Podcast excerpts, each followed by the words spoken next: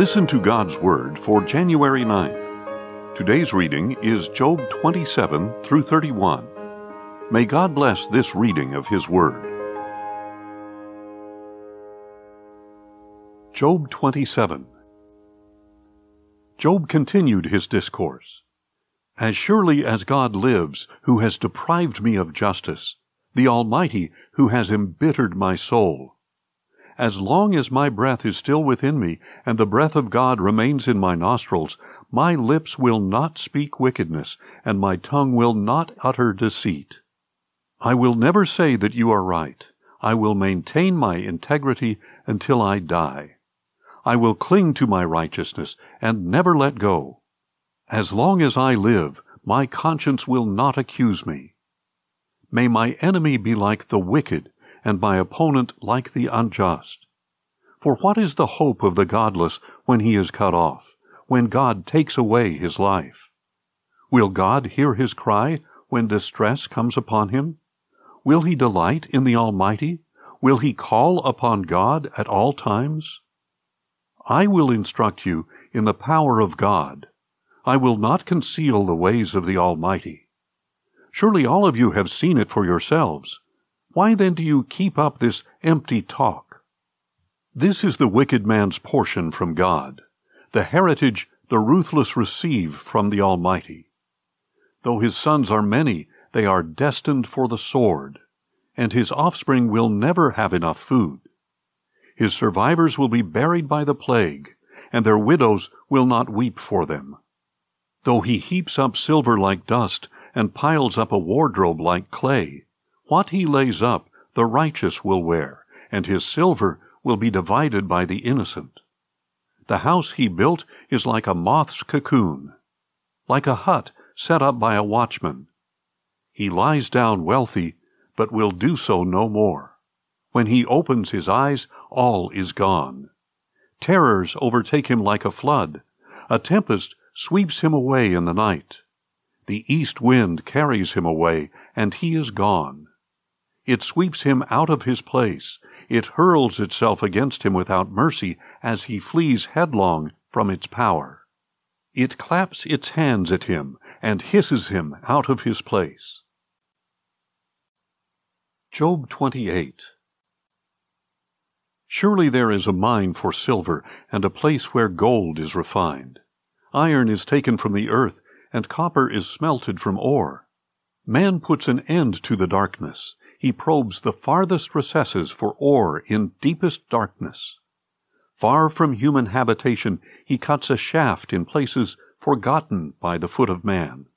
Far from men he dangles and sways. Food may come from the earth, but from below it is transformed as by fire. Its rocks are the source of sapphires containing flecks of gold. No bird of prey knows that path no falcon's eye has seen it. Proud beasts have never trodden it. No lion has ever prowled over it. The miner strikes the flint. He overturns mountains at their base. He hews out channels in the rocks, and his eyes spot every treasure. He stops up the sources of the streams to bring what is hidden to light. But where can wisdom be found? And where does understanding dwell? No man can know its value, nor is it found in the land of the living. The ocean depths say, It is not in me, while the sea declares, It is not with me.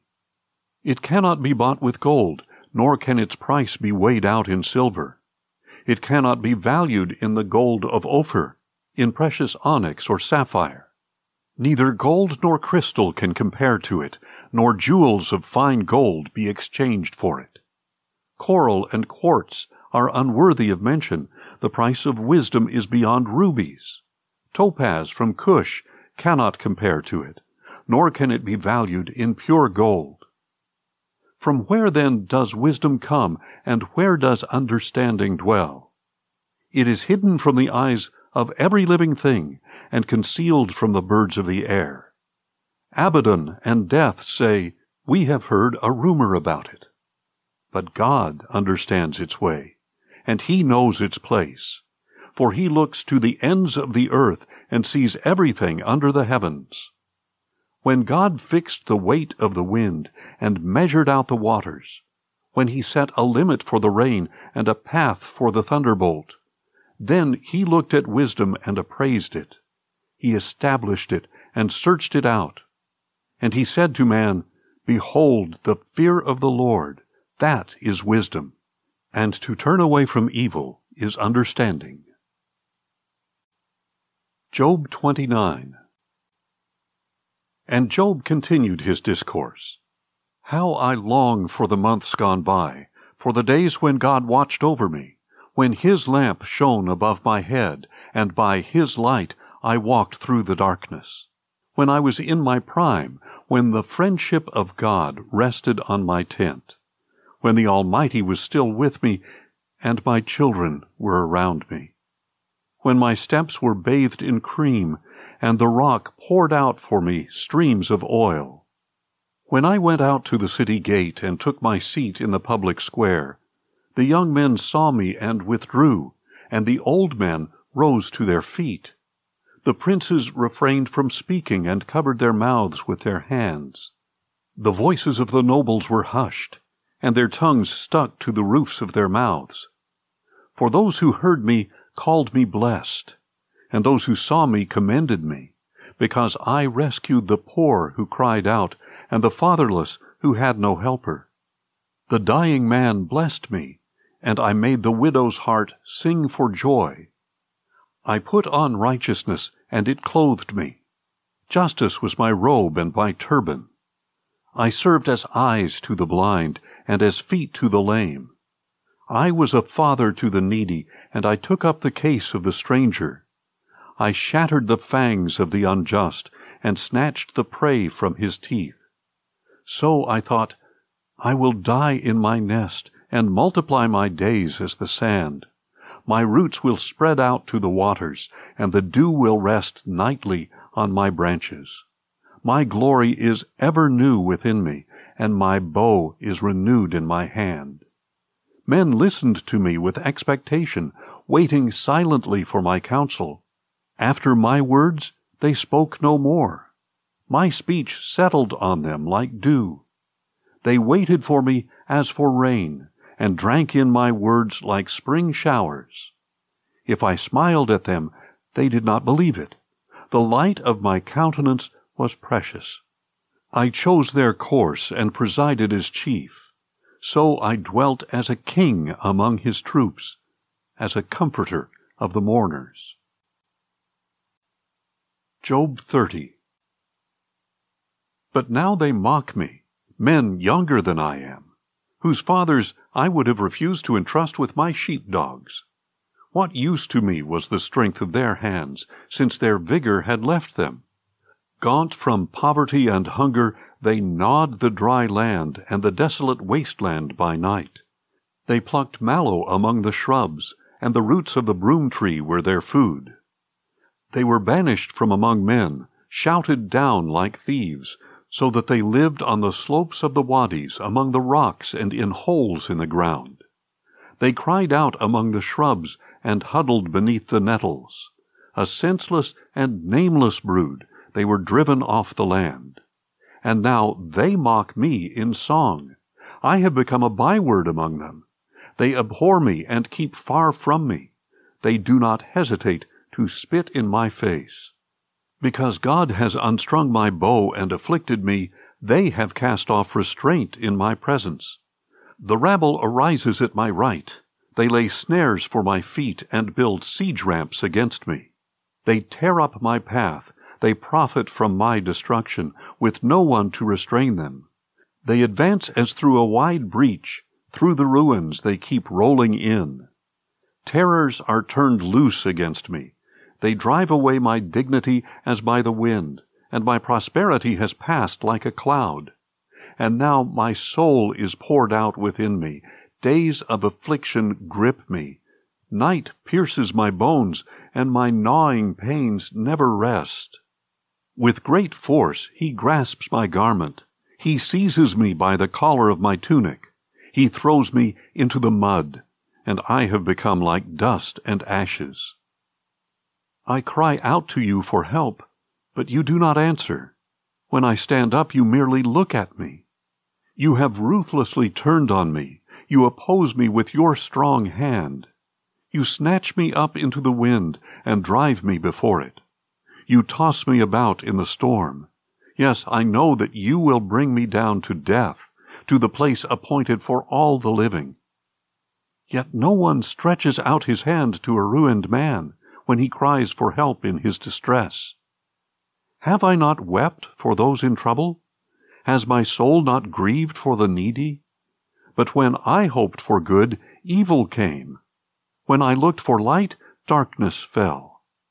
I am churning within and cannot rest. Days of affliction confront me. I go about blackened, but not by the sun. I stand up in the assembly and cry for help. I have become a brother of jackals, a companion of ostriches. My skin grows black and peels, and my bones burn with fever. My harp is tuned to mourning, and my flute to the sound of weeping.